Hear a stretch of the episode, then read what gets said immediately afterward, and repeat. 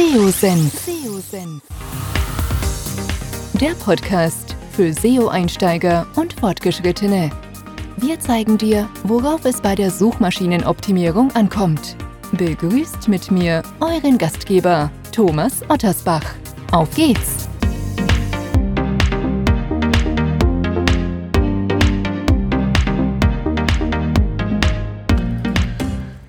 Ja, ich darf euch recht herzlich zu einer weiteren Podcast-Episode willkommen heißen. Heute wollen wir uns um das Thema Content, Text, ähm, insbesondere drum bemühen. Ich habe einen Gast eingeladen, die Stefanie Krautz, und ähm, sie wird sich gleich selber vorstellen, was sie genau macht. Sie ist genau in dem Thema drin. Sie ist im Thema Content, in, im Thema Daten, die ja auch eine extrem wichtige Rolle heutzutage spielen in Kombination. Und ich würde vorschlagen, ja, Stell dich doch mal kurz unseren Zuhörern vor. Wer bist du und was machst du eigentlich ganz genau? Bevor es mit dem Podcast weitergeht, eine kurze Unterbrechung für unseren heutigen Werbepartner. Wenn ihr gezielt organische Sichtbarkeit für eure Webseite aufbauen wollt, benötigt ihr Toolunterstützung. Neben Google Analytics und der Google Search Konsole solltet ihr mindestens auch ein SEO-Tool im Einsatz haben, um nicht nur die eigene Sichtbarkeit und die Webseite zu überprüfen, sondern auch die eurer Wettbewerber. Lasst euch inspirieren, erfindet das Rad nicht immer neu. Ihr solltet eure Webseite ständig auf Fehler hin überprüfen, also on-page-seitig und auch bei der Textgestaltung solltet ihr euch nicht länger auf euer Bauchgefühl alleine verlassen. PageRangers bietet euch alle relevanten SEO-Analysen und unterstützt euch auch dabei, mit Hilfe verschiedener Recherche- und Benchmark-Analysen den perfekten Textinhalt zu kreieren. Am besten meldet ihr euch heute unverbindlich für einen 14-tägigen Test an und lasst euch von einem PageRangers Consultant einen Workflow aufzeigen, wie ihr mehr Sichtbarkeit mit eurer Seite aufbauen könnt. Wenn ihr Interesse haben solltet, einfach am besten anmelden unter seosenf.de slash seotool. Und für alle, die das Tool buchen wollen, gibt es auch noch einen Gutscheincode mit SEOSenf15 bekommt ihr 15% Lifetime, also solange ihr Kunde seid, also 15% Nachlass auf den monatlich zu zahlenden Tarif. Ich kann PageRangers nur empfehlen, testet es, ihr werdet überrascht sein. Mein Name ist, wie gerade schon gesagt, Stefanie Kraus. Ich arbeite seit mittlerweile fast drei Jahren bei der ehemals B plus D Interactive, ähm, seit Anfang des Jahres Macron als Head of Content and Data. Hier leite ich ein Team bestehend aus Personen aus den Bereichen UX, Social Media, Copywriting und Data Analytics. Und weil der Begriff Content and Data ab und an mal ein wenig Erklärung bedarf, ähm, wir erstellen für unsere Kunden datenbasierte Strategien, sowohl im rein kommunikativen Bereich mit einem Fokus, wie gesagt, auf Content Marketing und Social Media und Campaigning, als auch mit Schnittstelle zu dem Bereich UX. Ich glaube, das fasst es an der Stelle ganz gut zusammen. Mhm, super. Ähm, lass uns direkt mal einsteigen. So, du hast es ja gesagt, Content und Data. Das ist für viele noch ein Fremdwort. Ähm, beide Begriffe als solches sind eigentlich autark immer, es ist völlig klar, wenn man mit Unternehmen spricht, was es bedeutet, aber die Kombination, wie wichtig auch mittlerweile datenunterstütztes Content-Marketing ist und auch, ich sage es immer, die, die richtigen Inhalte zu finden, die auch wirklich nachgefragt werden, wenn man den, den Blick auch auf Google wirft. Ähm, wir haben ganz viele Kunden, die sagen immer, ja, aber ähm, das Keyword XY ist doch für uns das Wichtigste und wenn man das dann analysiert und man sieht zum Beispiel, dass ähm, die Suchnachfrage relativ gering ist äh, und auch das Potenzial, was sich vielleicht so rund um dieses Thema einfach ergibt, ähm, dann ist das schon ein grundlegendes Problem, was wir, glaube ich, zum Anfang haben. Vielleicht kannst du das mal so ein bisschen aus deiner Sicht, Erfahrung auch schildern, ähm, wie, wie du das siehst. Mhm. Ich glaube, unser Ansatz beabsichtigt da im Grunde gesagt das ganze oder das beste Nutzererlebnis. Das kann bedeuten, dass der Follower ähm, der von uns betreuten Social Media Profile keine Push-Kommunikation erfährt, sondern dass er mit Inhalten konfrontiert wird, die ihn wirklich organisch interessieren. Ich glaube, das ist auch ein wichtiger Punkt. Organisch heißt in dem Fall jetzt nicht, dass die Posts nur organisch ausgespielt werden sollen, sondern dass unserer Meinung nach ein Interesse immer irgendwo organisch existiert und nicht irgendwie von der Marke künstlich beeinflusst werden kann und sollte. In einer anderen Ausprägung bedeutet das, dass wir für unsere Kunden im Vorfeld von zum Beispiel einem Content Hub Relaunch erst einmal auf Basis von Daten analysieren, wie der Nutzerfluss auf der Seite aktuell aussieht und aber auch inhaltlich, wofür sich der oder die bisherigen Nutzer wirklich interessiert haben oder auch nicht. Das kann ehrlicherweise ab und an durchaus äh, schmerzhaft sein, aber ich glaube oder hoffe zumindest ähm, auch sehr lehrreich. Das heißt, das ist wirklich ein wichtiger Ansatz von uns, dass wir sagen, wir machen jetzt keine Konzepte mehr irgendwie ins Blaue hinein, sondern wir machen die wirklich auf ähm, ja, Basis von Daten. So zumindest unser Anspruch. Natürlich kommt das aber auch sehr stark darauf an, ob wir über oder auf eine gute Datenbasis überhaupt zugreifen können. Das ist leider in der Tat nicht immer der Fall. Ähm, und da ist auch noch, wie ich finde, viel Rückständigkeit teilweise zumindest in den Unternehmen. Aber wir versuchen natürlich Unternehmen dahingehend auch zu beraten und ihnen nochmal deutlich zu machen, wie wichtig es ist, eine gute Datenstruktur zu haben und am Ende natürlich ihnen auch irgendwo den Mehrwert zu liefern. Hm. Jetzt lass uns mal genau bei diesen Daten bleiben. Was sind für euch wichtige Daten? Also wenn du jetzt mit einem Kunden sprichst, ähm, was sind optimalerweise Daten, die ihr letztendlich einfließen lassen könnt? Ähm, ich glaube, jetzt ohne schon in diese einzelnen Tool-Lösungen und in die einzelnen Felder reinzugehen, was übergeordnet super wichtig ist, dass diese Daten bei, ich muss jetzt nicht sagen einer Person, aber zumindest irgendwie einer Abteilung beheimatet sind. Das heißt, dass das Ganze irgendwie ein bisschen holistischer angedacht wird. Was ich häufig sehe, ist, dass es dann eine Social-Media-Abteilung gibt, eine Content-Marketing-Abteilung, eine E-Commerce-Abteilung. Die, sage ich jetzt mal, haben nicht sonderlich viel im Operativen miteinander zu tun. Das heißt, die Daten sind auch sehr irgendwie getrennt voneinander. Wenn man irgendwie überhaupt einen Blick mal drauf wirft, dann äh, freut mich das schon. Aber es ist selten so, dass die wirklich holistisch sinnvoll genutzt werden. Ich glaube, das ist schon mal ähm, ein sehr, sehr wichtiger Punkt. Und dann ähm, nochmal zurückzukommen auf deine Frage, ist es wirklich so, dass sich das irgendwo ein bisschen unterscheidet, je nachdem, ähm, ja, mit was wir letztendlich auch beauftragt sind. Wenn wir im Bereich Social Media sind, dann schauen wir uns natürlich einmal die Performance der Kanäle an ähm, und sagen einmal, okay, welcher Kanal performt da hinsichtlich welcher Kennzahl, die gilt es natürlich vorher zu definieren ähm, besonders gut im Hinblick auf welche Zielgruppe. Ähm, das heißt, da brauchen wir natürlich erstmal einmal Zugänge. Und dann schauen wir uns, wenn es dann sozusagen mehr Richtung Text ähm, geht, auf zum Beispiel Websites, schauen wir uns zum Beispiel die Google Analytics Daten an. Wie gesagt, auch hier super wichtig, dass das Ganze miteinander verknüpft ist, weil es hilft häufig nur bedingt, wenn man dann sieht, ah, okay, es kamen jetzt in dem Monat irgendwie 100 Prozent mehr Leute über Facebook Ads, wenn man aber nicht weiß, okay, über welche Ad kommen die denn jetzt? Ne? Und das ähm, haben wir in der Tat relativ häufig und deswegen ist diese, ja, wie eben schon gesagt, holistische Denkweise da, glauben wir, super, super relevant. Das heißt, im Grunde genommen geht es auch vor allen Dingen im ersten Schritt darum, wenn ich dich richtig verstanden habe, ähm, jetzt gar nicht eher so auf den Inhalt erstmal, sondern erstmal KPIs zu finden, wie gut ist die Reichweite, um den Content, den ich produziere, nachher auch zu publizieren, zu seeden, sagt man ja auch. Das, das heißt, dass er auch erfolgreich sein kann. Ne? Ich, ich vergleiche es immer so, die, die schönste Webseite, die schönsten Inhalte nutzen mir nichts, wenn sie keiner kennt oder kennenlernen kann, sage ich immer. Ähm, von daher, gerade wenn du sagst, auch die, ähm, die Insights von den Social-Media-Kanälen, also wie viel Reichweite, wie viel Interaktion ist da, ähm, wie gut äh, ist die Themenvielfalt, beziehungsweise wie gut passt das thematisch auch vielleicht zu meinem Inhalt und auf der anderen Seite, wenn du Webseiten hast, äh, Google Analytics mal zu überprüfen, wie sind da überhaupt so die, die relevanten KPIs. Ähm, was sind noch für Daten für euch wichtig? Ähm, jetzt rein, was, was das Medium angeht, auch von der inhaltlichen Seite. Also da sind ja so ein paar Quellen theoretisch, die ich mir beziehen kann, um dann auch wirklich den optimal ausgerichteten Content für das Unternehmen, sprich auch für die Zielgruppe letztendlich zu generieren. Mhm. Was wir uns in der Tat natürlich auch anschauen, ist der Bereich SEO, sowohl inhaltlich als auch technisch. Ähm, auch dazu haben wir diverse Tools ähm, im Einsatz, um das Beste da auch rauszuholen. Allerdings ist uns wirklich übergreifend wichtig, dass es das beste Nutzererlebnis generiert wird. Und das hat sozusagen über alles hinweg irgendwo die Priorität. Das kann in einer Ausprägung bedeuten, dass wir Facebook Audience Insights irgendwie bedienen und da reinschauen, weil auch da ähm, ja fallen häufig Kunden aus allen Wolken, für welche Marken sich die Community noch interessiert. Ähm, oder dass man zum Beispiel auch mal sagt, das ist auch häufig was, ähm, ja, was zumindest äh, nicht so richtig äh, ernst genommen wird, sage ich jetzt mal.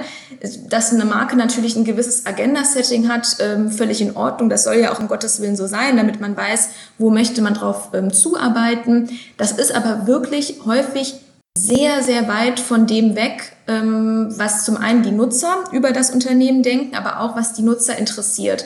Sowas zum Beispiel ähm, schauen wir uns an über Toollösungen wie Talkwalker.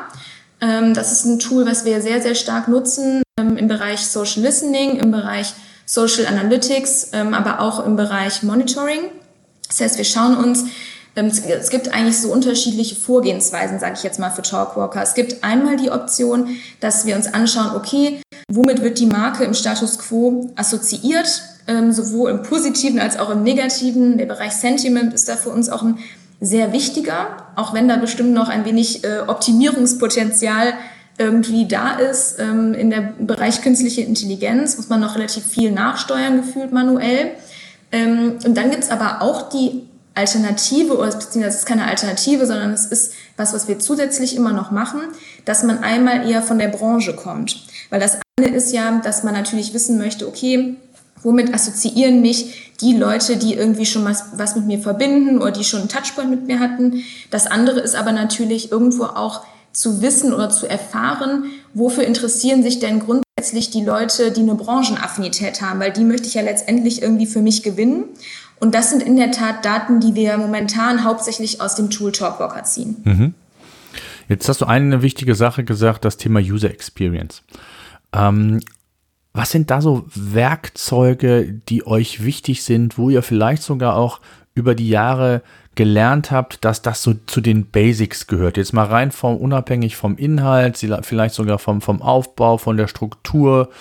Ähm, gibt es da irgendwie Learnings, äh, die du teilen kannst, wo du gesagt hast, das ist gerade was dieses Thema angeht und was ähm, über, äh, äh, quasi übergelagert ist, auch den SEO-Themen, was auch ganz wichtig ist. Ähm, Gibt es da irgendwelche herausragenden Aspekte, die du da einfach auch ähm, herausstellen könntest?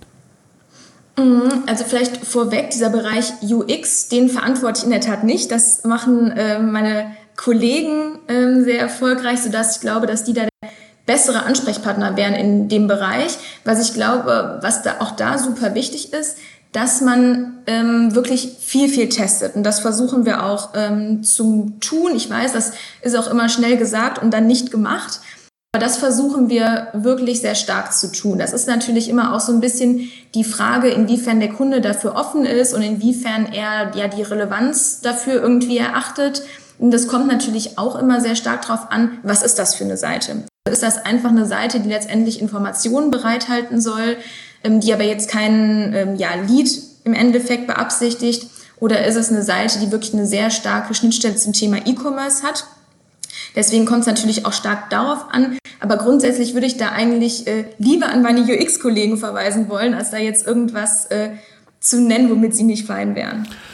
Was, was, ich, was ich spannend finde, mh, hm, wie wichtig oder wie geht ihr da vor, was so diese Themen Content-Formate angeht? Text, Bild, Video, Podcast, ich weiß nicht was, alles sonst noch, Infografiken in, in verschiedenen Kombinationen, White Paper.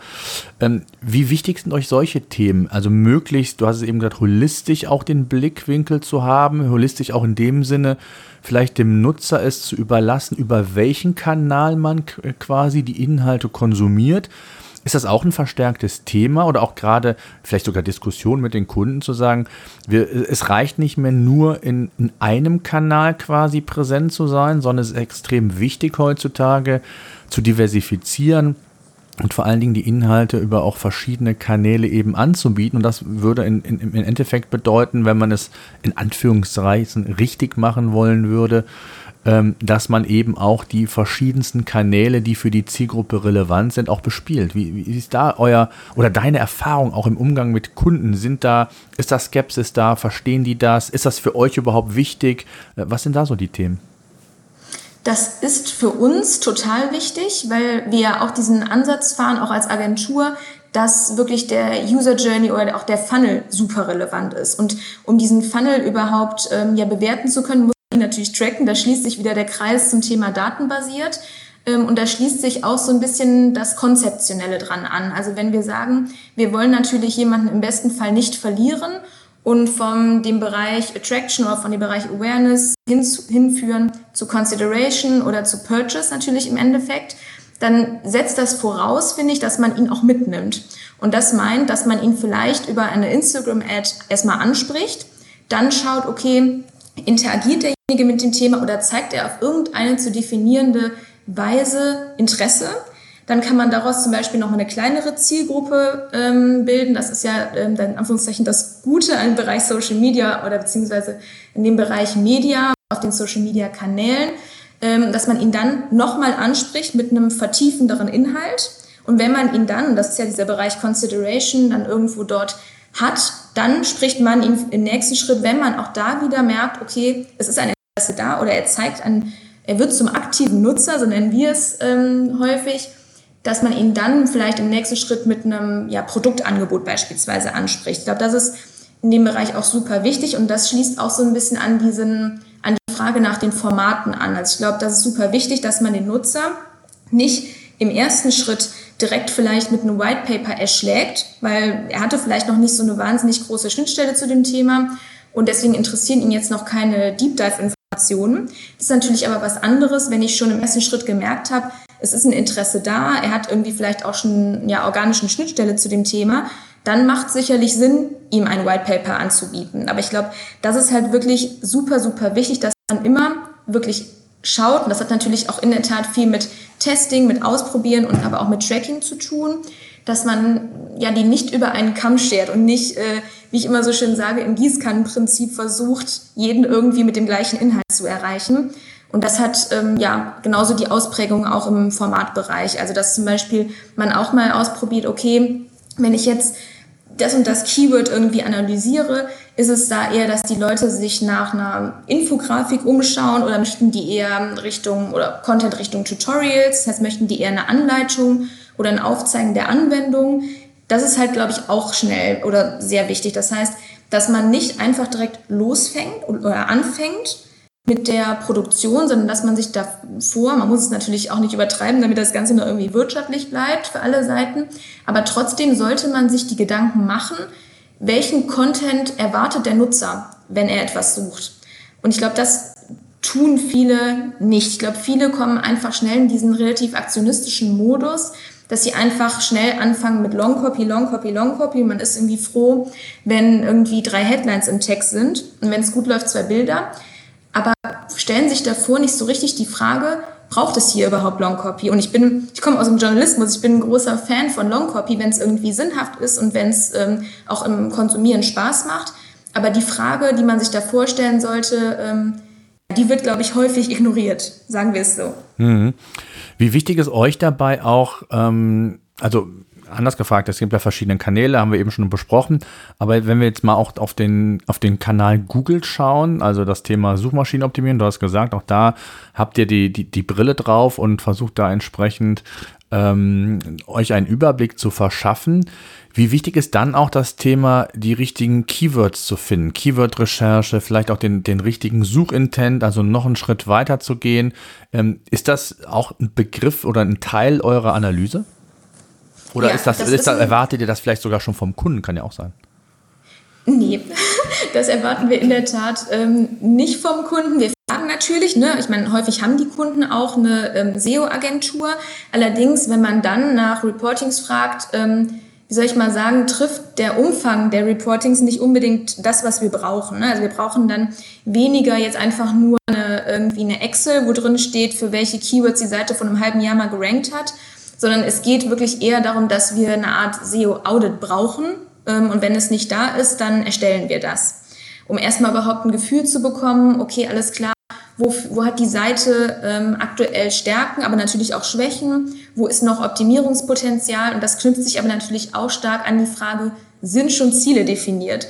Dazu kommt man irgendwo naturgemäß immer, ähm, das ist ja nicht umsonst, was, wo, warum im besten Fall im ersten Schritt geklärt wird. Und deswegen häufig oder machen wir gemeinsam mit dem Kunden im ersten Schritt häufig Workshops, um überhaupt das zu definieren. Also das heißt, was soll die Seite erreichen in unterschiedlichen Ausprägungen auf unterschiedlichen Subseiten, welche Stakeholder haben welche Interessen und so weiter und so fort, um im Endeffekt, und das ist ja auch im Interesse der Unternehmen, das Bestmögliche aus der Seite rauszuholen. Und wenn wir diese ganzen Informationen gesammelt haben, dann gehen wir wirklich darin oder dann steigen wir darin ein, alles klar, was müssen wir ändern? Und das hat natürlich auch viel ähm, auf der inhaltlichen Seite mit Keyword-Recherche zu tun, um das Ganze zu optimieren, um es sichtbarer zu machen. Ich persönlich finde auch wirklich, es ist wichtig, dass die Seite einen organischen Anteil einfach hat und den auch nicht zu knapp. weil ansonsten ist zumindest meine Erfahrung, es relativ häufig so ist, dass es einen hohen Anteil an zum Beispiel Social Advertising Traffic gibt. Und die Konsequenz ist dann in der Regel eine relativ hohe Bounce Rate, eine geringe Verweildauer. Und das ist natürlich jetzt qualitativ, quantitativ ist das häufig natürlich gut, aber qualitativ haut es einen jetzt nicht um. Ne? Und ähm, deswegen, wenn dann ich Empfehlungen ausspreche, der dann stoppt doch jetzt erstmal Social Advertising, damit wir überhaupt gucken können, wie performt die Seite denn organisch? Da kommt häufig, nee, um Gottes Willen, dann rauscht uns der Traffic ab. Aber ich meine, das sagt ja was nicht allzu Gutes zugegebenermaßen über die Seite und sagt halt auch, wo Schwächen sind, wo man ansetzen sollte. Und ähm, ja, das sind ähm, Sachen, die wir uns da anschauen. Die Keyword-Recherche, um da nochmal ein bisschen tiefer drauf einzugehen, die machen wir in der Tat sowohl bevor wir wirklich operativ in die Content-Erstellung starten, ähm, um da auch nicht irgendwie in den luftleeren Raum zu schreiben. Aber wir haben das auch die ganze Zeit, ähm, ja, wie ich eben schon sagte, so ein bisschen holistischer auf dem Schirm. Ne? Das heißt, klar sollte man irgendwie schauen, dass die Artikel auch äh, für sich eine organische Reichweite erzielen. Aber wir schauen uns auch, ähm, wie gesagt, mit über diverse Tools irgendwie an, performt die Seite denn fortlaufend besser? Ähm, ich glaube, das ist auch ein wichtiger Punkt, dass man sich da nicht in äh, Einzelheiten verliert, was natürlich auch irgendwo relevant ist, dass man sich anschaut, wie tief ist die Scrolltiefe, hat der Artikel das erreicht, was wir wollten. Aber es gilt wirklich ja auch das Ökosystem der Unternehmen irgendwie nicht aus den Augen zu verlieren. Mhm. Das heißt, es ist euch schon wichtig, bevor ihr überhaupt in die Produktion geht, in die Erstellung, ähm, ich sage immer, dass das Fundament auch stimmt, ne? Die Webseite, wenn da zu viele technische Fehler sind oder auch generell, äh, ich erlebe das sehr häufig auch bei uns und Kunden bei PageRangers, dass da sehr viele Kunden einfach total viel Content produzieren, aber auf die wesentlichen Dinge einfach nicht achten. Da geht es gar nicht ja um Google, sondern geht es um H-Überschriften, dass eine Seite gut strukturiert ist, ähm, dass sie gut lesbar ist und, und äh, all solche, also diese Basics, die stimmen dann einfach nicht. Und ähm, ich glaube, dann, dann das, das, ist wichtig und das ist, äh, finde ich gut, dass du es auch ansprichst, äh, sehr häufig der Fall, dass man einfach was aufschnappt, glaubt, ähm, man muss jetzt einfach nur gute Inhalte produzieren und das wird dann schon irgendwie. Also ich glaube, dass davon ist auch euer Erfolg ja abhängig. Ne? Also der Kunde würde ja zu euch äh, kommen und sagen, wenn ihr das nicht machen würdet, äh, erstmal sich de, so die Basics anzuschauen, da ist es eben als SEO-Audit äh, beziffert, zu sagen, was ist technisch vielleicht noch nicht korrekt, stimmt die URL-Struktur nicht, ich weiß nicht was alles so. Und der würde dann, ihr würdet irgendwas produzieren und äh, erstellen und nach einem halben Jahr kommt er und sagt, ja, aber liebe Frau Kraus, das hat ja alles nicht funktioniert. Und das ist ja genau die große Gefahr, die dann besteht, dass auch der Kunde dann wiederum sagt, nee, das funktioniert nicht. Thema Content Marketing in welchen Kanälen auch immer ist für unser Unternehmen nicht relevant, oder? Ja, ganz genau. Also wir sehen auch, wir haben auch wirklich Kunden und das finde ich immer wieder, äh, sind wirklich tolle Momente, ähm, wo der Kunde auch zugegebenermaßen sehr mutig ist, weil es hat ja auch was mit Mut zu tun, irgendwie mal hinter die Fassade zu schauen und wirklich auch mal ja, die Agentur evaluieren zu lassen und das sehr, sehr ehrlich. Und ich glaube, da sind Daten ein sehr toller und sehr äh, diplomatischer Hebel, zu sagen, hier habt ihr einfach noch Riesenschwächen oder hier habt ihr vielleicht in den letzten zwei Jahren sehr, sehr viel Content produzieren lassen, der nahezu keinen Value für euch hatte. Das ist natürlich, das tut auch weh, das ähm, glaube ich auch, aber ich finde es wirklich auch toll, wenn Kunden da ähm, so mutig sind und auch vor allen Dingen den Mut haben, da einfach einen Cut zu machen und zu sagen, okay, lass es uns jetzt besser machen, weil ähm, das bedeutet das natürlich im Endeffekt, dass man so ein bisschen an die Vergangenheit einen Haken macht ähm, und jetzt halt wirklich auch schaut, welche Themen, und ich glaube, das ist ein wichtiger Punkt, kann ich als Marke denn überhaupt authentisch besetzen? Weil wie wir wissen, Google ist auch nicht dumm. Ja, Google weiß, alles klar, Marke XY hat mit Thema XY überhaupt nichts zu tun. Die möchten sich da einfach nur draufsetzen. Und gerade weil es irgendwie, irgendwie, ja, keine Ahnung, ein Thema ist, das äh, an Relevanz gewinnt, vielleicht auch eher ein Trendthema ist, muss das noch lange nicht heißen, dass ich als Marke dafür eine Rolle spiele bei Google. Und ich glaube, das ist halt auch wichtig, wenn es zum Beispiel Richtung irgendwie Realtime-Cases geht. Und ich habe da als Marke aber überhaupt keine Schnittstelle zu, was ich eh immer super schwierig finde, weil dann ist es schnell auch äh, als solcher Fall identifiziert. Dann ähm, geraten Marken häufig in so einen sehr aktionistischen Modus rein und fangen dann an, irgendwelche äh, Long-Copy-Texte zu diesem Thema zu veröffentlichen. Auch da wieder, ohne sich die Frage zu stellen, ist es jetzt der richtige Weg, hierzu einen Long-Copy-Text zu formulieren? Oder wäre das nicht vielleicht auch einfach nur eine Instagram-Ad, was natürlich auch vom Aufwand unter Umständen deutlich kostengünstiger sein kann. Und das ist halt wirklich, glaube ich, ein wichtiges Thema und da bewundere ich aber auch ähm, viele Kunden, einfach da, wie gesagt, den Mut zu haben, ähm, eine Agentur dafür auch teilweise ja auch aktiv zu beauftragen. Das heißt, die beauftragen uns ja letztendlich und das finde ich, darf man nicht unterschätzen, dafür, dass man ihnen auch ehrlich sagt, das, was sie die letzten Jahre gemacht hat, war im, ja, im Zuge oder im Hinblick auf die von euch definierten Kennzahlen falsch. Mhm, absolut. Ähm, was würdest du sagen, also gerade wenn du so ein, ein, Thema angeht, es kommt ein Unternehmen zu euch, hat äh, ein bestimmtes Produkt oder ein Thema, was letztendlich nach vorne gebracht werden will, wie breit sollte man an dieses Thema rangehen? Ist das auch individuell? Hängt das von, von vielen Faktoren ab, zu sagen, ich, mich, mit der, ich möchte Sichtbarkeit aufbauen, auch über, über die verschiedensten Kanäle für meinen Brand, für meine Produkte? Wie breit ist es sinnvoll, dann an dieses Thema ranzugehen? Du hast eben ges äh, davon gesprochen, auch ähm, Longcopy oder äh, Texte oder versus vielleicht auch mal kurze ähm, Texte in, bei Instagram und Co. zu schreiben oder zu, zu publizieren, ist ja das eine. Aber so von der Strategie her, also zu sagen, wie sieht die Strategie aus? Wie kann ich es schaffen, Sichtbarkeit peu à peu über die verschiedenen Kanäle aufzubauen? Und, und wie breit muss ich das angehen, damit ich das auch wirklich schaffen kann? Ja, das ist ein in der Tat äh, sehr guter Punkt. Ich erlebe es zum Beispiel relativ häufig und das ist ja auch total nachvollziehbar, dass ähm, Unternehmen sagen, sie möchten beispielsweise für das Thema Innovation stehen. Wo ich immer wieder sage, total nachvollziehbar, um Gottes Willen, heute mehr denn je. Allerdings möchten natürlich, würde ich mal sagen, 95 Prozent aller Unternehmen für diesen Bereich stehen. Ähm, und deswegen versuche ich auch da immer sehr ehrlich zu sein und zu sagen, wofür möchtet ihr denn in diesem Bereich Innovation stehen? Das heißt, ich kann es durchaus nachvollziehen, dass das irgendwie ein Agenda-Setting-Topic sein soll, für das sie stehen möchten. Aber ich versuche auch immer nischiger zu werden. Ähm, das heißt, dass ich auch die versuche zu definieren, für welche Subthemen möchtet ihr denn eigentlich stehen? Weil die Ambition jetzt ähm, für Innovation zu stehen, natürlich um Gottes Willen, ne, man kann das durchaus erreichen, dass man irgendwie stärker mit ähm, ja, bestimmten Attributen assoziiert wird über die Zeit. Das lässt sich ja eigentlich auch ganz gut monitoren, zumindest in dem öffentlich einsehbaren Bereich. Aber nichtsdestotrotz empfehle ich jedes Mal meinen Kunden oder beziehungsweise erarbeite ich das auch mit denen, beziehungsweise wir, dass man sich darüber Gedanken macht, welche Bereiche möchtet ihr in dem Bereich Innovation claimen. Und dass man sich dann auch anschaut, auf welchen Kanälen macht es überhaupt Sinn, wie du eben richtig gesagt hast, ähm, sich da überhaupt ja zu platzieren. Also macht es Sinn oder ein ganz gutes Beispiel ist vielleicht auch diesen Bereich Gaming. Ich glaube, das ist auch was, was irgendwie viele Marken für sich in Anspruch nehmen wollen oder was viele Marken nutzen wollen. Aber gerade so online-affine Zielgruppen, wie jetzt zum Beispiel Gamer, ich glaube halt einfach, dass sie das super schnell merken. Also, dass die es für die super ersichtlich ist, wenn eine Marke irgendwie versucht, artifiziell sich auf Themen draufzusetzen.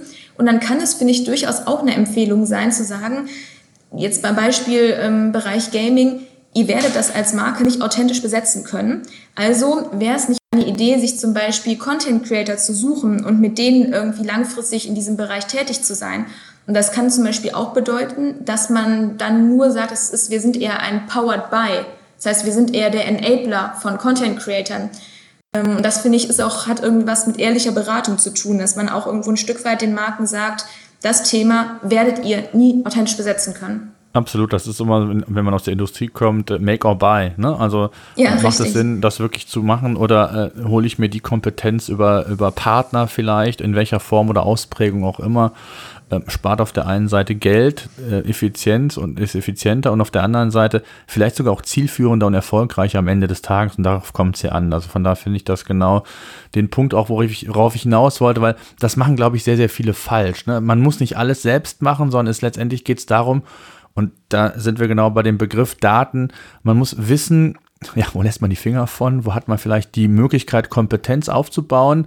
Und da hat es ja auch immer was von Wettbewerbsdichte zu tun. Ne? Also es geht ja immer darum, wie gut ist der schon besetzt, dieser Bereich. Und du hast eben gesagt, geht man eher in den Longtail rein ähm, und versucht dann über Umwege vielleicht sogar ähm, auch dann in diesen Bereich reinzukommen. Weil gerade wenn wir da nochmal bei, bei Google explizit bleiben, ist es ja so, ich muss bei Google Trust aufbauen für ein bestimmtes Thema. Und wenn ich das erstmal über die äh, Nische mache, über den Longtail, ähm, da mir eine Kompetenz aufbaue, also quasi einen Namen auch, eine Expertise, ähm, das, was, was Google ja unter EAT auch zusammenfasst in den äh, Google ähm, Richtlinien oder ähm, äh, Google ähm, ähm, ja, Richtlinien und und dann eben den, den Umweg einfach geht ne? und, und darüber sich auch Erfolge holt. Und das ist vielleicht auch nochmal so ein Aspekt, der, äh, den man nicht äh, aus dem, außer Acht lassen darf, dass man ja im Longtail auch unter Umständen schnellere Erfolge erzielen kann. Und wenn man sieht, dass man so den, den, den, diese vielen kleinen Schritte geht, die erfolgreich sind, ist es vielleicht besser, als wenn ich den großen gehen möchte,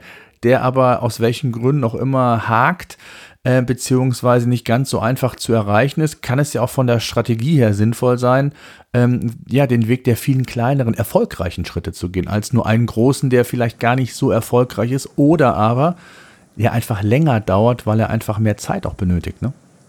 Total. Also ich glaube, dieser, oder häufig ist es ja auch so, ja, aber das hat das riesige Suchvolumen. Ja, okay, aber das hilft dir nicht, wenn du da keine Rolle spielen wirst. Und ich glaube auch da, was da wichtig ist, ist natürlich eine große Schnittstelle, aber es ist, oder es wird häufig auch vielleicht auch ein bisschen falsch interpretiert. Es gibt Content, der tut etwas für dich als Marke und es gibt Content, der tut etwas für dich im Sinne von Produkt. Und das hat natürlich, wie gesagt, viel miteinander zu tun, aber das Ziel ist schon irgendwo ein anderes. Und ähm, man wird halt nie, kann jetzt sagen, so one fits all, das trifft irgendwo da doch ganz gut. Man wird nie mit einem Artikel oder mit einem ja, mit einem Paket an Artikeln alles erreichen. Man wird nie eine Sichtbarkeit als Marke erhöhen, dann wird man noch mit bestimmten Attributen danach mehr assoziiert, plus man hat mehr Leads, die man irgendwie organisch generieren kann. Das ist wirklich sehr selten der Fall. Absolut, absolut. Und dann kommt noch hinzu, ähm, ja, dass meistens, und das ist zumindest auch meine Erfahrung, A, das Content-Ziel oft gar nicht so richtig klar ist. Ne? Ich denke, gehe mal davon aus, das müsst ihr mit dem Kunden auch oft ausarbeiten. Ne? Was, was soll dieser Inhalt jetzt überhaupt für, für eine Zielstellung haben? Was mich interessieren würde, ähm, um nochmal auf die verschiedenen Content-Formate zu kommen. Die sind ja nicht nur für die verschiedenen Medien, ob Social-Kanäle, Google, YouTube und, und wie sie alle heißen, relevant. Was sind da so deine Erfahrungen? Was sind so mittlerweile, oder gibt es mittlerweile ähm, wirklich Content-Formate, die nicht fehlen dürfen? Oder ist das immer noch sehr individuell aus deinem Blickwinkel? Also kann es auch durchaus schon mal sinnvoll sein, rein Textinhalt zu haben? Oder ist es, wo du sagst, es ist immer die Kombination aus Text, Bild, Video, die letztendlich für uns den Erfolgsfaktor auch ausmachen, um nicht nur ähm, ja, relevant zu sein, sondern, und da geht es ja auch darum, sich vom Wettbewerber zu differenzieren, vielleicht mehr zu bieten, besser zu sein, bessere Inhalte zu liefern. Wie wichtig ist so gerade diese Kombination der verschiedenen Formate aus deiner Sicht?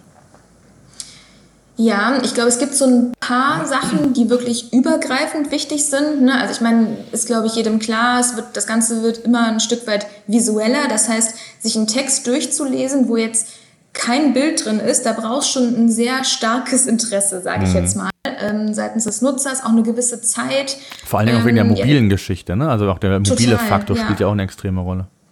Also ich glaube, an Bildern kommt man ehrlicherweise ähm, nicht wirklich vorbei, wenn man es so nennen möchte. Ähm, und ich glaube, auch da hilft es immer, wenn man sich selbst einfach hinterfragt. Also wie würde ich auf diesen Artikel ähm, reagieren als Nutzer?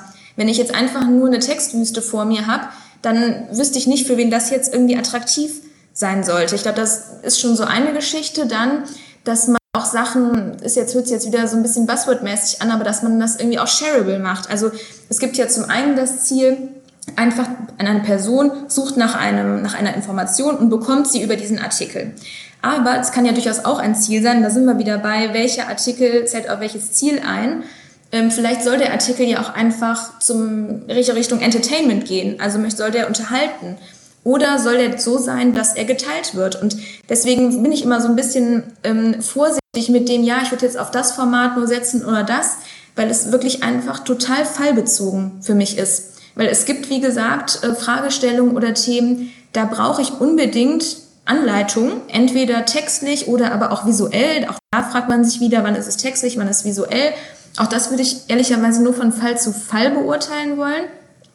Ich glaube, dass es halt so grundsätzliche Sachen gibt, wie dass das Ganze irgendwie snackable aufbereitet ist. Das kann aber auch wieder unterschiedliche Ausprägungsstufen haben. Das kann sein, dass er viele Headlines zwischendrin hat, damit er schnell konsumierbar ist.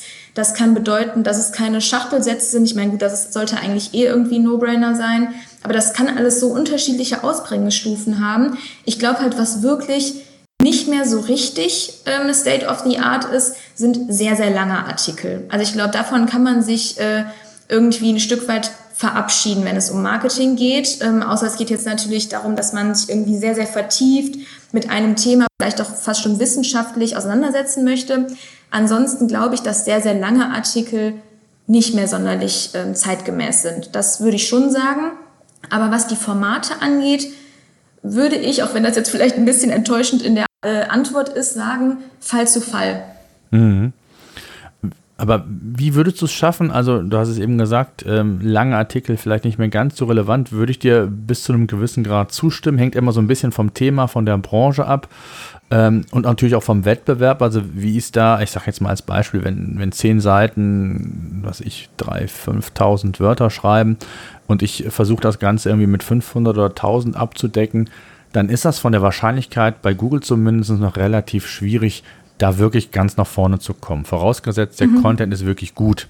Und ähm, das heißt, dieser informationelle Charakter, der, dieser Suchtyp, den, den man ja haben kann als Nutzer, ähm, da können längere Inhalte schon noch relevant und, und wichtig sein, aber auf der anderen Seite hast du völlig recht zu sagen, lieber punktuell äh, dem Kunden oder dem Nutzer ähm, die Informationen, die, die er gerade in diesem Moment sucht. Und gerade auch hier darf man diesen mobilen Charakter, also dass immer mehr auch das mobile Internet ja in den Fokus kommt. Und wer liest sich schon 5000 Wörter auf dem Smartphone durch, ja?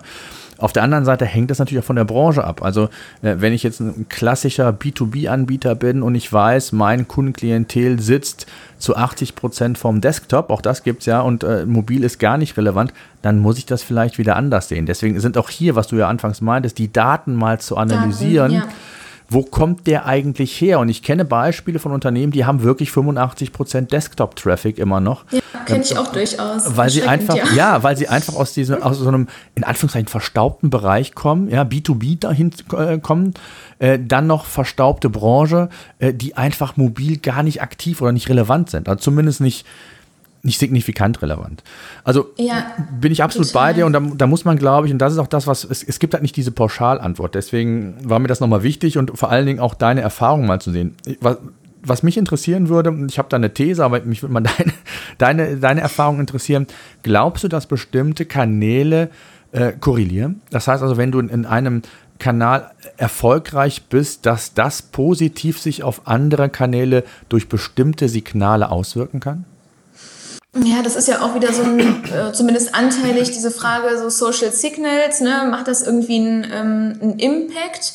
Ich, also ich glaube schon, deswegen ist mir ja auch dieser holistische Ansatz irgendwo wichtig, dass man die einzelnen Kanäle nicht, ähm, auch jetzt wieder kommt ein Buzzword, ähm, siloartig betrachten sollte. Ähm, das sage ich jetzt nicht nur, weil es irgendwie Marketing-Sprech ist, sondern da glaube ich fest dran, weil sie auch zusammengehören und weil man ja, und das glaube ich, darf man als Ziel auch irgendwo nicht aus den Augen verlieren, man den Nutzer ja auch irgendwo in das Universum der Marke überführt. Und das heißt jetzt nicht, dass ich ihn einmal mit einer Ad anspreche bei Facebook oder bei Instagram oder bei TikTok, sondern dass ich ihn für mich gewinne. Und das bedeutet ja letztendlich, dass ich möchte, dass er sich mit meiner Marke auseinandersetzt, mit meinen Produkten und, und, und. Das heißt, gerade wenn man so Richtung ähm, ja, Funnel-Tracking, das ist, finde ich, nach wie vor ein, einfach ein super ähm, wichtiges Ding, dass man den Nutzer nicht verliert. Und das heißt ja, dass die ganzen Kanäle auch ein Stück weit zusammenspielen. Ähm, das meine ich jetzt zum einen, kann das natürlich hinsichtlich Performance sein. Da bin ich immer noch so ein bisschen zwiegespalten. Ähm, ob das jetzt einen starken Impact hat, ähm, glaube, um ehrlich zu sein, irgendwie gefühlt fast nein. Ähm, aber im Sinne der Marke und im Sinne von, wie gesagt, dieser Funnel-Denke, bin ich auf jeden Fall der Meinung, dass es super, super wichtig ist. Und letztendlich hat das ja auch wieder einen Impact auf die Performance. Ne? Also ich glaube, das ist immer so ein bisschen, äh, ja, wie soll ich mal sagen, ähm, vielleicht ein graues Feld, weil es da ja auch durchaus unterschiedliche Aussagen zu gibt. Ne? Also gerade diesen Bereich Social Signals, ähm, da war ja irgendwie noch vor ein paar Jahren, wurden da andere Aussagen zu getroffen als jetzt. Ähm, ja, also ich glaube, es ist einfach generell wichtig, dass man die Kanäle nicht nur einzeln sich anschaut. Das, ähm, so würde ich es mal nennen. Absolut. Also Google sagt ja offiziell immer noch, dass Social Signals keine Relevanz spielen. Ähm, Richtig, ja. Aber ich sag mal, indirekt, glaube ich, sind alle der Auffassung, dass das so ist. Also, dass da Google nicht immer ähm, vielleicht das so interpretiert oder darlegt, ähm, wie es vielleicht dann auch von den Fragenden gemeint ist. Also, ich glaube schon, dass da eine gewisse Korrelation ist. Vor allen Dingen, wir haben ja auch sehr viele Testseiten. Ähm, hängt es mit Sicherheit auch von der Branche ab. Also ich glaube, dass Google sich so viele Informationen, Signale sucht, wie es irgendwie geht. Und wenn irgendwo Signale fehlen, ähm, dann versucht Google das auch über andere Wege. Da bin ich mir sehr sicher. Ähm, gerade das Universum oder das Google-Universum, wenn man das mal sieht, so diesen Dreiklang, ähm, organische Suche bei Google, dann die Google Ads als, als kommerzielle Variante und dann auch noch YouTube. Ähm, was mhm. ja auch immer mehr in, in das Google, in die Google-Suche integriert wird. Und ähm, das ist nur eine These von mir. Also wir haben verschiedene Tests gemacht ähm, mhm. und haben es zu bestimmten Keywords geschafft, vorne zu ranken, haben parallel YouTube-Content produziert. Und komischerweise, das mag jetzt Zufall sein, aber ähm, es ist auch nicht wissenschaftlich belegt. Aber was sehr merkwürdig ist, in verschiedenen Fällen haben wir das wiederholt mit anderen Themen. Und sobald irgendeiner der Kanäle gut gerankt hat, also gut funktioniert hat, hat der andere Kanal nachgezogen. Ah, Na, das heißt also mhm. zum Beispiel, ähm, erst war das YouTube-Video äh, relativ schwach. Dann haben wir einen sehr holistischen Inhalt, äh, also die funktionieren durchaus noch, mit, mit 2000, 3000 Wörtern geschrieben. Der rankt jetzt auf Position 2, macht wirklich mehrere tausend ähm, ähm, äh, Traffic, mehrere, äh, mehrere tausend Besucher pro Monat aus. Und ähm, mhm. das hat über ein, ein, paar Monate gedauert. Und komischerweise hat dann der Google ähm, der Google-Traffic ähm, nachgezogen. Und zwar nicht in der Form, dass mehr Videos jetzt in der organischen Suche gelistet sind, in den Karussells, die Google ja häufig sehr an, äh, anbietet in der Google-Suche, sondern völlig autark. Also gar nicht, dass die Videos häufiger bei Google angezeigt wurden, sondern völlig autark einfach besser auf YouTube gerankt haben. Und ah, ähm, da bin ich mir relativ sicher, dass das auch nicht immer der Fall ist, aber dass Google, wenn es vielleicht weitere Informationen, Thema Expertise zu bestimmten Themen, Signalen zu bestimmten Themen vielleicht nicht ausreichend vorhanden hat oder sich irgendwie, hört sich jetzt blöd an, absichern möchte, äh, dass man schon auf diese Daten zurückgreift. Und ich bin mir auch sehr sicher, dass sowas ähnlich auch im Facebook-Universum passiert. Ne? Mit Facebook, Instagram. Richtig, die ja. Daten sind ja da und es kann mir keiner erzählen, auch wenn es nicht öffentlich ist, warum sollten die sich nicht gegenseitig austauschen? Wenn irgendwie zu einem bestimmten Thema, ist jetzt bei Facebook vielleicht nicht so relevant wie bei Google, eine gewisse Expertise da ist oder ein, ein gewisses Thema gut funktioniert hat, organisch gesehen in einer Gruppe, warum sollte das, wenn ich das auf Instagram mache, nicht in irgendeiner Art und Weise zumindest Einfluss nehmen können. Ob das dann vielleicht mhm. soweit ist, äh, soweit ist und immer generell, das will ich gar nicht sagen, aber es kann sein, dass da auch andere Marktmechanismen ja greifen. Aber wenn das eben nicht der Fall ist, warum sollten die nicht den Datenaustausch betreiben? Also ist nur eine, eine These von mir und äh, auch hier und da mal mit einem Erfahrungspunkt, den man selbst gesammelt hat und ich kann das mhm. gar nicht wissenschaftlich belegen, aber ich kann mir schon vorstellen, dass das irgendwie korrelieren kann. Ja, also ich glaube, in den einzelnen Universen kann ich mir das auch super gut vorstellen. Also da würde ich auch äh, ehrlicherweise sagen, da glaube ich eher dran, als nicht dran zu glauben. Absolut, ja. Wo, wo ich mir halt nicht so sicher bin, obwohl es natürlich äh, klar Sinn machen würde und ich glaube auch die Hemmung äh, bei den beiden Unternehmen, sich da auszutauschen, ist relativ gering, wenn das so universenübergreifend ist. Das glaube ich auch so, dann, nicht. Nee, nee, das glaube ich ne, auch das, nicht. Das, das ist schwieriger. Ja, ja. Aber so innerhalb der Universen auf jeden Fall. Mhm. Ja, das, ähm, das glaube ich auch. Was würdest du sagen, wie wichtig ist das Thema? Ähm, ich ich habe es eben unter Seeding zusammengefasst. Also auf der einen Seite klar, das zu produzieren, Inhalte, äh, jetzt rein nur, um es mal bei Facebook äh, zu behalten, einfach nur irgendwo in eine Gruppe zu posten. Ich glaube, die Zeiten wissen wir sind vorbei. Die organische Reichweite ist nahezu verschwindend gering.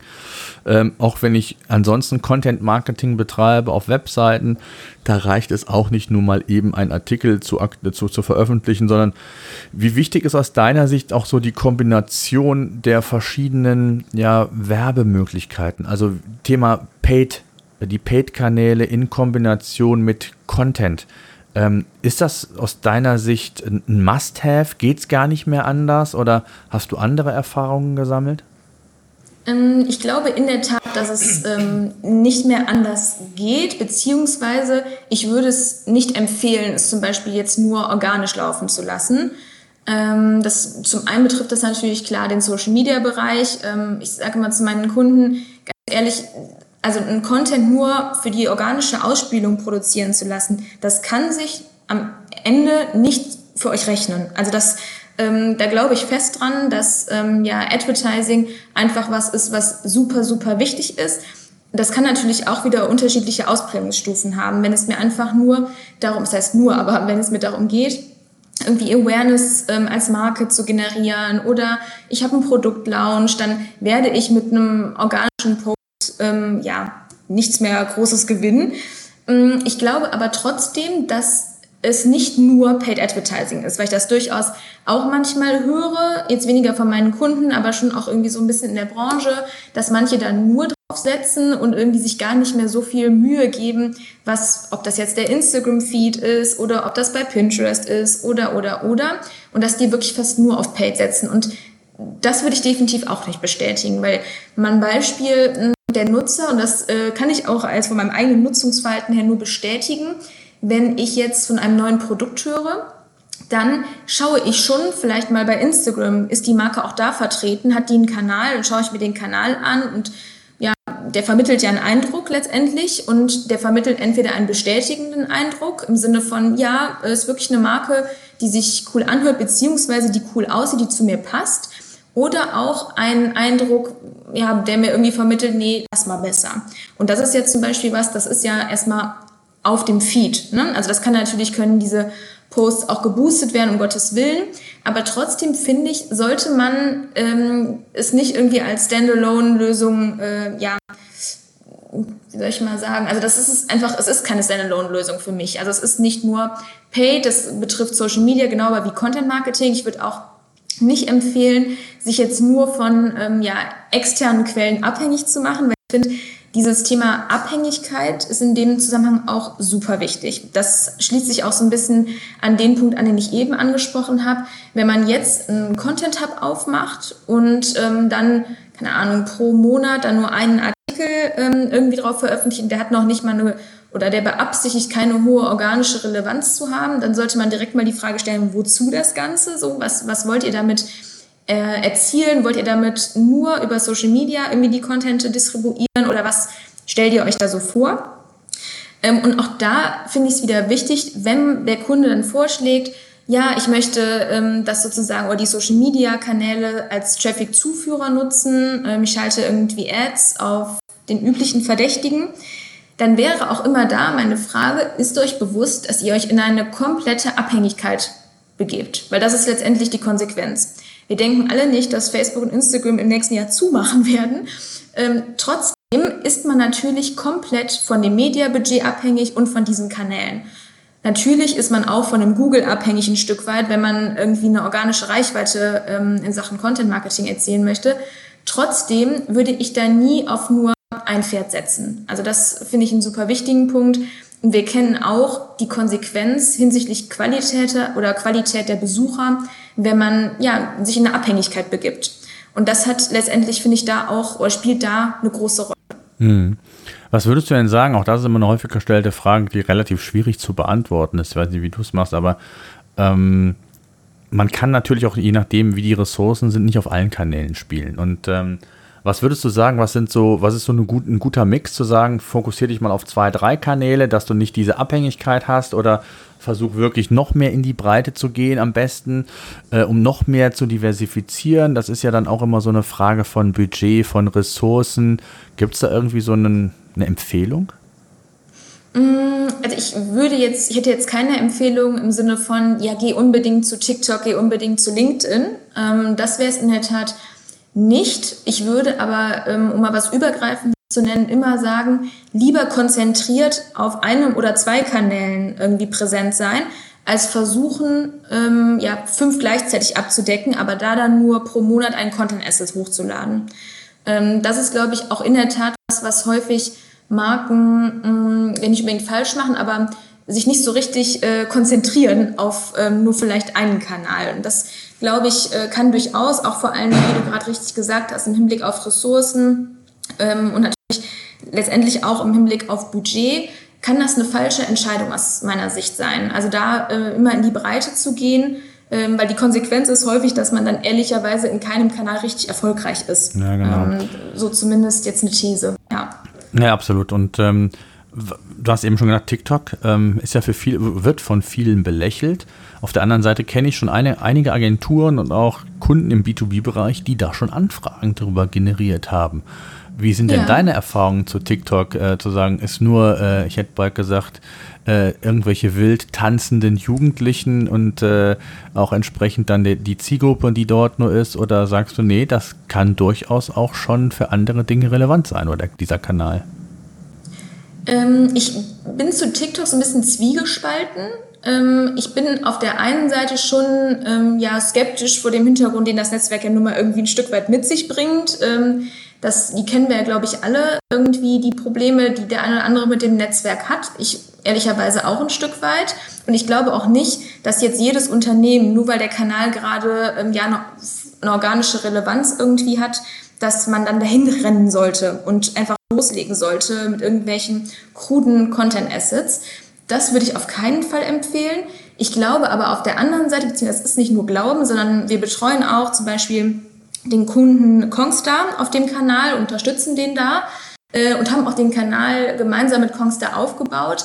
Und da sehe ich definitiv einen Mehrwert auf dem Kanal. Also jetzt mal abgesehen dass, davon, dass wir auch schon diverse ähm, Virals irgendwie da produzieren konnten, dass der Kanal wirklich organisch eine große Rolle spielt, aber auch Paid sehr gut funktioniert, muss man ja auch schon ehrlich sagen, man sieht, dass die Viewtime teilweise bei einem Content Asset, ich weiß nicht, wie viele Stunden irgendwo ist, ne? also dass so viele Stunden an Viewtime generiert werden konnten, das tut auch was für deine Marke. Ne? Also die Frage ist halt nur, und das ist in der Tat eine, die ich gar nicht so leicht zu beantworten finde, wie kommuniziert man da Marke? Oder ist es so, und so sehen wir es eher, man kommuniziert da eigentlich keine Marke. Also es ist letztendlich, ähm, das ist einfach nicht kanalgerecht. Dafür gibt es dann vielleicht andere Kanäle, auf denen man das eher machen kann. Trotzdem verstehe ich und finde ich auch eine strategisch relevante Frage, ähm, dass man sich die, ja, dass man sich überlegt, okay, worin unterscheide ich mich dann? Ne? Also äh, hat dann irgendwie jetzt O2 den gleichen Anspruch oder den gleichen TikTok-Kanal? Ich weiß ehrlich gesagt gar nicht, ob die einen TikTok-Kanal haben, aber ich will da, bestimmt, ja. Ich will damit nur sagen, so ein, ja, eine gewisse Differenzierung sollte man natürlich irgendwie trotzdem haben. Aber ich glaube, das Verkehrteste, was man da machen kann, ist im Ansatz Push-Kommunikation zu betreiben. Also ich glaube, man sollte den Kanal so nehmen, wie er ist. Das heißt auch wirklich sich Gedanken machen, okay, er funktioniert halt einfach nicht so wie ein Instagram. Also das ist halt einfach nicht so. Es gibt nicht diese Art von Feed, auch wenn die natürlich bei Instagram auch nicht mehr so relevant ist wie früher. Aber die Content Assets sind da halt sehr einzeln zu betrachten. Und das Ziel ist halt, oder ein Ziel, dass man mit diesen einzelnen ähm, Snippets viral geht. Und also das ist es letztendlich auch natürlich nur in einer Ausprägung. Das hat natürlich noch eine äh, schon eine höhere Komplexität an der einen oder anderen Stelle. Aber ich glaube, dieser Kanal ist der extremste Kanal, wenn es darum geht, du als Marke wirst da mit deinen Markenwerten und mit deinem Agenda-Setting-Themen nicht vorkommen in der Art. Ich glaube, davon muss man sich ein Stück weit auch verabschieden. Dafür wiederum gewinnst du da eine Zielgruppe, die du vielleicht durch andere Kanäle auch nie erreichen wirst. Ja, und man also muss ich glaube, das ist auch da. Hm, ja, absolut. Und ich glaube, es ist auch wichtig, einfach mal zu. Bei TikTok ist es einfach so wie vor, bei Facebook vor ein paar Jahren da funktioniert das mit der organischen Reichweite noch relativ gut. Ne? Also das ist das, was bei, ja. bei Facebook ja nicht mehr funktioniert, wo wir quasi gezwungen wurden von Facebook, das in, in Ads, in Facebook-Ads zu investieren. Äh, das ist bei TikTok durchaus noch möglich. Also diese viralen Faktoren, die man selten bei, bei Facebook und Co. jetzt noch sieht, das geht da. Auf der anderen Seite ist natürlich schwierig. Es muss wirklich zielgruppengerecht sein. Also auch da jetzt irgendwie ein Contentstück zu produzieren, was für YouTube ist, das zwei zu verwerten, auch für TikTok oder einen anderen Kanal das funktioniert in der, in der Regel nicht. Es muss schon zielgruppenkonform auch publiziert und, und letztendlich auch präsentiert werden. Ne? Ja, total. Ich glaube eh dieses Thema mh, hm, Kanaladaptionen, da schicke mhm. ich immer ein wenig zurück. Ja, geht mir genauso. Ähm, mhm. auch wenn es natürlich in Sachen Budget total nachvollziehbar ist, um Gottes Willen. Aber auch da wäre meine Empfehlung, dann mach lieber zwei Content Assets, eins für LinkedIn und eins für Instagram und distribuiert es nicht noch auf Facebook in der gleichen Visualität. Es bringt einfach nichts. Ja, es ist, es hat irgendwie kein Value und warum sollte der Nutzer einem dann auch bei Facebook folgen, wenn das Content Asset genauso aussieht wie bei Instagram? Also es ist, es hat einfach keinen Sinn aus Sicht des ähm, Nutzers, sondern damit halt auch keinen Mehrwert, einem als Marke da noch zusätzlich zu folgen. Ähm, ich glaube in der Tat, dass LinkedIn ein Kanal ist, wenn man es so nennen möchte, der häufig unterschätzt wird, beziehungsweise die Marken kommen da gerade, glaube ich, so ein bisschen hin. Ähm, aber dass das halt nicht nur, wie ähm, zumindest glaube ich heute noch von ein paar Marken ähm, ja, in der Wahrnehmung, jetzt nur ein reiner äh, Arbeitgeberkanal, sage ich jetzt mal, ist, wo man irgendwie versucht, sein Profil zu shapen, sodass man von Recruitern gefunden wird. Ne? Also das wird dem Kanal überhaupt nicht mehr gerecht. Nee, gar nicht. Da hat eine ähm, komplette Wandlung stattgefunden. Ne? Das war früher auch bei Xing ja ähm, relativ eindeutig. Äh, mit Xing, mit Headhuntern, LinkedIn kam dann aus dieser Schiene ja auch international eher ein internationales Netzwerk und aus meiner Sicht hat LinkedIn Xing äh, da auf jeden Fall überholt. Nicht nur was das Recruiting angeht, da will ich das gar nicht sogar sagen, sondern es hängt davon ab, ob ich in welchem Bereich ich suche, ob ich deutsches Unternehmen bin, äh, vielleicht internationales Netzwerk benötige, aber sowas, dieses gesamte Thema, wir hatten auch schon äh, den anderen Podcast darüber, ähm, Content Marketing angeht, also als wirklicher Content Marketing Kanal für B2B-Unternehmen. Und auch da ist Text, Video. Äh, es wird ja auch gemunkelt, dass bald auch Story, äh, Stories quasi bei LinkedIn ähm, freigeschaltet werden sollen. Und all solche Themen nehmen da ja Relevanz an. Und dann bewegen wir uns ja wieder komplett im Content Marketing eben für bestimmte Zielgruppen. Und da ist, glaube ich, LinkedIn ein Kanal, du hast es gesagt, was zum Teil noch unterschätzt wird, aber was aus meinem Blickwinkel, wir sind selbst auch dort aktiv oder sehr aktiv, äh, extrem an Fahrt aufgenommen hat. Ne? Ja, ähm, ich glaube auch hier ein wichtiger Punkt, ähm, dass für den Nutzer ist eine Marke oder äh, der Nutzer differenziert nicht zwischen der Marke ähm, bei Facebook, der Marke bei Instagram. Für den Nutzer gibt es diese Marke und ähm, der sucht auch immer nur nach dem Markennamen oben im Suchfeld, sage ich jetzt mal. Ne? Also der sucht nicht nach einzelnen Produktkategorien. Deswegen bin ich auch immer, wenn es darum geht, ja, sollen wir nicht lieber vier Kanäle anlegen, weil wir haben ja auch vier Produktkategorien. Denn der, der Nutzer sucht so nicht. Also denn, für, der, der Nutzer sucht nach dem Namen eurer Marke und dann habt lieber auch da einen Kanal, wo alles irgendwie zusammenläuft, und wo der Nutzer sich aber direkt aufgehoben fühlt und nicht wieder weitersuchen muss und auch frustriert ist und ähm, wahrscheinlich auch abbricht, ehrlicherweise. Ähm, also auch da wieder finde ich, ähm, man muss das Ganze echt holistischer betrachten. Und zum Beispiel, wenn ich dann sehe, ich mag eine Marke sehr gerne, kann mich mit der identifizieren und will auch mal schauen, was die bei LinkedIn macht. Und in der Tat, die, also die Situation gibt es bei mir zumindest.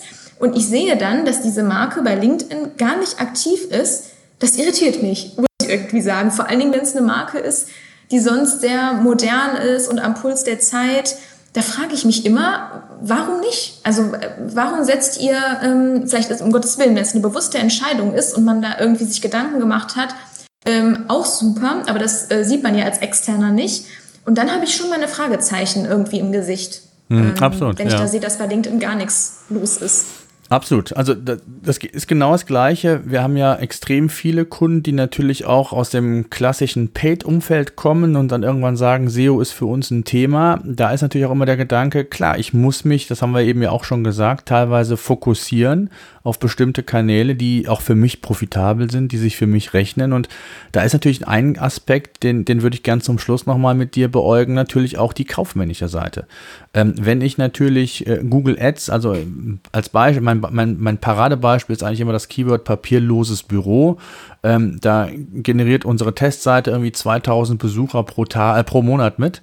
So, wenn ich das Geld in Google Ads investieren müsste, wo der, ich glaube, der CPC bei 4 Euro noch irgendwas liegt, dann müsste ich für die gleiche qualifizierte Besucherreichweite 8.000, 9.000 Euro Monat für Monat ausgeben, damit ich die über diesen Paid-Kanal bei Google er erreichen kann oder auf meine Webseite holen kann. Und wenn ich das über Content-Themen machen kann, über eine Content-Diversifikation, ähm, Diversifizierung und, und auch entsprechend Sichtbarkeit organisch aufbauen kann, weil ich vielleicht einen Content-Hub gebaut habe, wo ich sukzessive zu bestimmten Themen halt Sichtbarkeit aufbaue und über den organischen Weg mir diese qualifizierten Besucherströme reinhole, dann habe ich vielleicht initialen Aufwand, weil ich natürlich die Inhalte, den Content produzieren muss. Ich muss ihn vielleicht auch nochmal das Thema Freshness nochmal aktualisieren, nochmal anpassen mit der Zeit. Aber wenn ich es dann schaffe und die anderen Rahmenparameter stimmen, dann habe ich natürlich mit dem SEO-Kanal einen sehr effizienten Kanal für mich ähm, herausbekommen. Und auch das darf man natürlich, äh, diesen Blick, diesen holistischen Blick über die verschiedenen Kanäle nicht vergessen zu sagen, ich muss nicht nur schauen, wo ist meine Zielgruppe, sondern am Ende des Tages muss ich natürlich auch schauen, was funktioniert und was kostet mich der Kanal und äh, wo habe ich vielleicht auch die größten Margen. Und dann gilt es dann auch vielleicht, entweder neue Kanäle nochmal hinzuzunehmen, andere vielleicht mal abzuschalten. Also es ist letztendlich ein kompletter Prozess, auch was das angeht. Ne? Ja, ich glaube auch da wieder spielen halt Daten einfach eine super große Absolut, Rolle. Ne? Also wenn man, ich glaube auch da ist es wichtig, dass man einfach überhaupt erstmal die Übung macht. Und ich glaube, daran hapert es häufig schon, dass man sich mal anschaut, bei welchen Maßnahmen ist das Invest am Anfang möglichst gering, obwohl der Output sehr groß ist. Ne? Also dass man da überhaupt mal eine Vergleichbarkeit schafft. Und die schafft man aber halt häufig auch deswegen nicht, weil die Daten nicht an einer Stelle zusammenlaufen, sondern weil das wirklich sehr einzelne Accounts sind, die bei unterschiedlichen Leuten liegen und was weiß ich nicht alles. Und die Übung, glaube ich, wäre für manche Unternehmen wirklich, äh, ja, wenn man so nennen mag, mindblowing, weil es halt wirklich, glaube ich, ähm, da durchaus falsche Eindrücke existieren. Ne? Also man sieht vielleicht bei, ähm, bei, bei Kanälen, die sehr visuell sind oder ähnliches, da denkt man, wow, ist eine super Sichtbarkeit, obwohl eigentlich die gar keinen interessieren da draußen. Ne? Und ein anderer Artikel, der mal irgendwann getextet wurde, ähm, den aber keiner so richtig auf dem Schirm hat, der räumt täglich, ich weiß nicht wie viele Besucher ab oder monatlich, ähm, ohne dass er jetzt äh, interne große, irgendwie eine große Sichtbarkeit hat. Und dieses Gegenüberstellen von Maßnahmen ist auch, glaube ich, was, was total wichtig ist, das geht natürlich auch wieder einher mit, man muss für die einzelnen Kanäle, für die einzelnen Maßnahmen wieder Ziele definieren, weil sonst kann ich nicht evaluieren, ähm, ja, erzielt denn diese Maßnahme überhaupt das, was ich mir vorgenommen habe? Oder geht die am Ziel vorbei? Weil auch das passiert ja durchaus und das ist auch, finde ich, okay so, weil es auch ein Testprozess ist. Aber ich finde, also ich stimme dir total zu, diese Vergleichbarkeit der unterschiedlichen äh, Maßnahmen, auch hinsichtlich Effizienz, das ist es ja ein Stück weit, ähm, ist super, super wichtig und ist häufig aber unterschätzt. Absolut. Sehr schön. Ich glaube, es war ein schönes Stichwort. Ich danke dir sehr für deine Zeit, für die Einblicke, auch mal für deine Gedankengänge rund um dieses Thema. Und auch mir ist es immer wichtig zu sagen, ähm, das Thema ja, Content-Produktion ist wirklich, hat oder hat vorgelagert einfach auch ein Invest in der Form, dass man sich mit diversen KPIs, diversen Informationen, im besten Fall Daten auseinandersetzen sollte, damit man auch wirklich das Richtige produziert. Und ich erlebe es tagtäglich auch bei uns, jetzt rein auch auf das Thema SEO bezogen, dass einfach aus dem Bauch heraus irgendwas entschieden wird. Ja, aber das passt doch zu unserer Zielgruppe. Vielleicht kommt man sogar aus dem Offline-Bereich und sagt, ja, aber das hat doch offline auch funktioniert. Dann muss das doch auch online relevant sein. Und ich bin es leid, diese Predigt, ich kann es auch langsam nicht mehr hören, aber es ist nicht so. Es ist ein komplett anderes, ein anderer Kanal. Es ist unterschiedlich, äh, je nachdem, in, in welchen Themenbereichen man aktiv ist. Also man kann, hat nie A oder B, es ist nie immer nur schwarz oder weiß, sondern es sind immer ja, mehrere Dimensionen, die man da einfach berücksichtigen sollte. Und ähm, das muss man einfach wissen, wenn man Content produziert und Sichtbarkeit in welcher Form auch immer, ob paid, ob äh, über organisch äh, im, im Social-Bereich, bei Google. Es ist extrem wichtig, sich äh, ja im Vorfeld Gedanken zu machen und zu schauen, äh, ja, wohin soll die Reise gehen und was ist sinnvoll und was nicht. Ne? Ja, das kann ich äh, so in der Tat nur unterschreiben und auch gerade wenn man mal einen Blick in die Zukunft wirft, es, also es führt kein Weg dran vorbei. Das ist halt, glaube ich, auch eine Erkenntnis, die die Kunden mitnehmen sollten. Ne? Also entweder seid ihr halt jetzt und damit seid ihr noch nicht mehr irgendwie First Mover, ne? sondern entweder ihr kümmert euch jetzt, und das ist ja auch super, um eure Datenbasis, oder ihr werdet das gezwungenermaßen in wenigen Monaten oder maximal ein, zwei Jahren tun müssen. Ne? Und dann tut es lieber jetzt und macht es in, in Anführungszeichen mehr in Ruhe und strukturiert, als dann irgendwie, wenn die neue Marketingleitung irgendwie da ist, die ein bisschen moderneren Ansatz hat, dann werdet ihr das eh tun müssen. Und das versuche ich halt auch immer so zu vermitteln. Mit dem Ansatz kommt ihr eh nicht mehr lange durch, so ungefähr. Ja, absolut. Vor allen Dingen, ich, ich, ich sage es eigentlich immer so, äh, wenn Unternehmen oder Kunden auch zum Beispiel ganz einfach banal ihre Title oder Meta-Description nicht pflegen, Seite für Seite pflegen, dann frage ich immer, wenn ihr Werbung schaltet, egal wo, ob im lokalen Käseblatt, in irgendeiner Fachpublikation, wie macht ihr das denn da? Sagt ihr dem, dem Herausgeber dieser Zeitung, hier, ich hätte gern, hallo, ich hätte gerne eine Anzeige, macht mal äh, und lasst ihr ihn eure Anzeige kreieren, das, was inhaltlich kommuniziert werden soll. Nein, das macht ihr, das macht ihr mit eurer Agentur, weil ihr eine bestimmte Zielsetzung habt. Ihr wollt etwas erreichen. Warum macht ihr das bei Google nicht? Wenn ich die Möglichkeit habe, Einfluss auf meinen organischen Sucheintrag zu nehmen, indem ich zumindest Titel, Meta-Description und angefangen und, und, und weitere strukturierte Daten mal außen vor gelassen, was ja auch noch Möglichkeiten ist.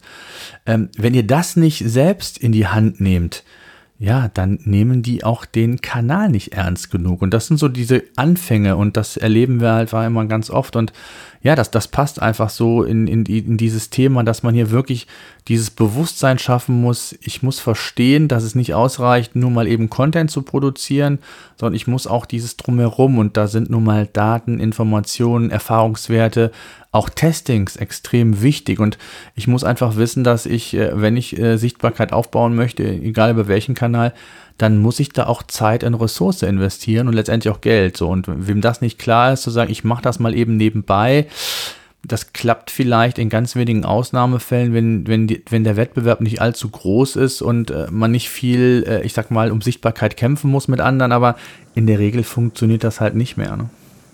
Ja, ich glaube, auch da ist es so, ähm, wenn der Kunde, ich meine, das ist ja so, er hat dann einfach das Budget, was er hat, sage ich jetzt mal. Ne? Es ist ja nicht jedes Budget noch nach oben ähm, ja, hin skalierbar. Aber auch da, dann, wenn du in Anführungszeichen nur das Budget hast, dann frag dich umso mehr, welche Maßnahmen sind am gewinnbringendsten. Mhm. Also dann wäre, wäre umso mehr meine Empfehlung, sich nicht so wahnsinnig breit aufzustellen, sondern dann schau dir wirklich auf Basis von Daten an, welcher Kanal ist für dich am gewinnbringendsten und konzentriere dich auf diesen Kanal, beziehungsweise auf dieses Format. Es kann ja auch ein Format sein, ne? Also auch da wir. Und ich bin ähm, schon dabei, wenn ein Kunde sagt, es ist mir wichtig, dass jetzt die Kreation zum Beispiel von einzelnen Assets nicht super viel kostet. Das kann ich total verstehen, weil ich finde, auch ein Post, der ist ja relativ, der lebt sich ja relativ schnell ab. Ne? Der ist jetzt ja in übermorgen schon wahrscheinlich nicht mehr relevant. Mhm. Aber auch da kann man ja mittlerweile so gute Wege finden. Ob das irgendwie Tool-Lösungen sind, mit denen man einfacher irgendwie Content-Assets kreieren kann oder ob es ein Content-Creator-Ansatz ist. Ne? Man lässt Content-Creator die Assets erstellen. Oder, also ich glaube, wichtig ist halt, dass man das wirklich alles strategisch bewusst, würde ich mal nennen, macht und mhm. nicht halt irgendwie aktionistisch. Ja, absolut. Super. Ich danke dir sehr. Ähm, bleib weiter ja, in Corona-Zeiten gesund. ich nehme an, du bist so auch im Homeoffice, wie die meisten anderen auch. Das ähm, bin ich, ja. Genau. Danke dir sehr und ja, bis die Tage. SEO-Senf. Der Podcast für SEO-Einsteiger und Fortgeschrittene. Wir zeigen dir, worauf es bei der Suchmaschinenoptimierung ankommt.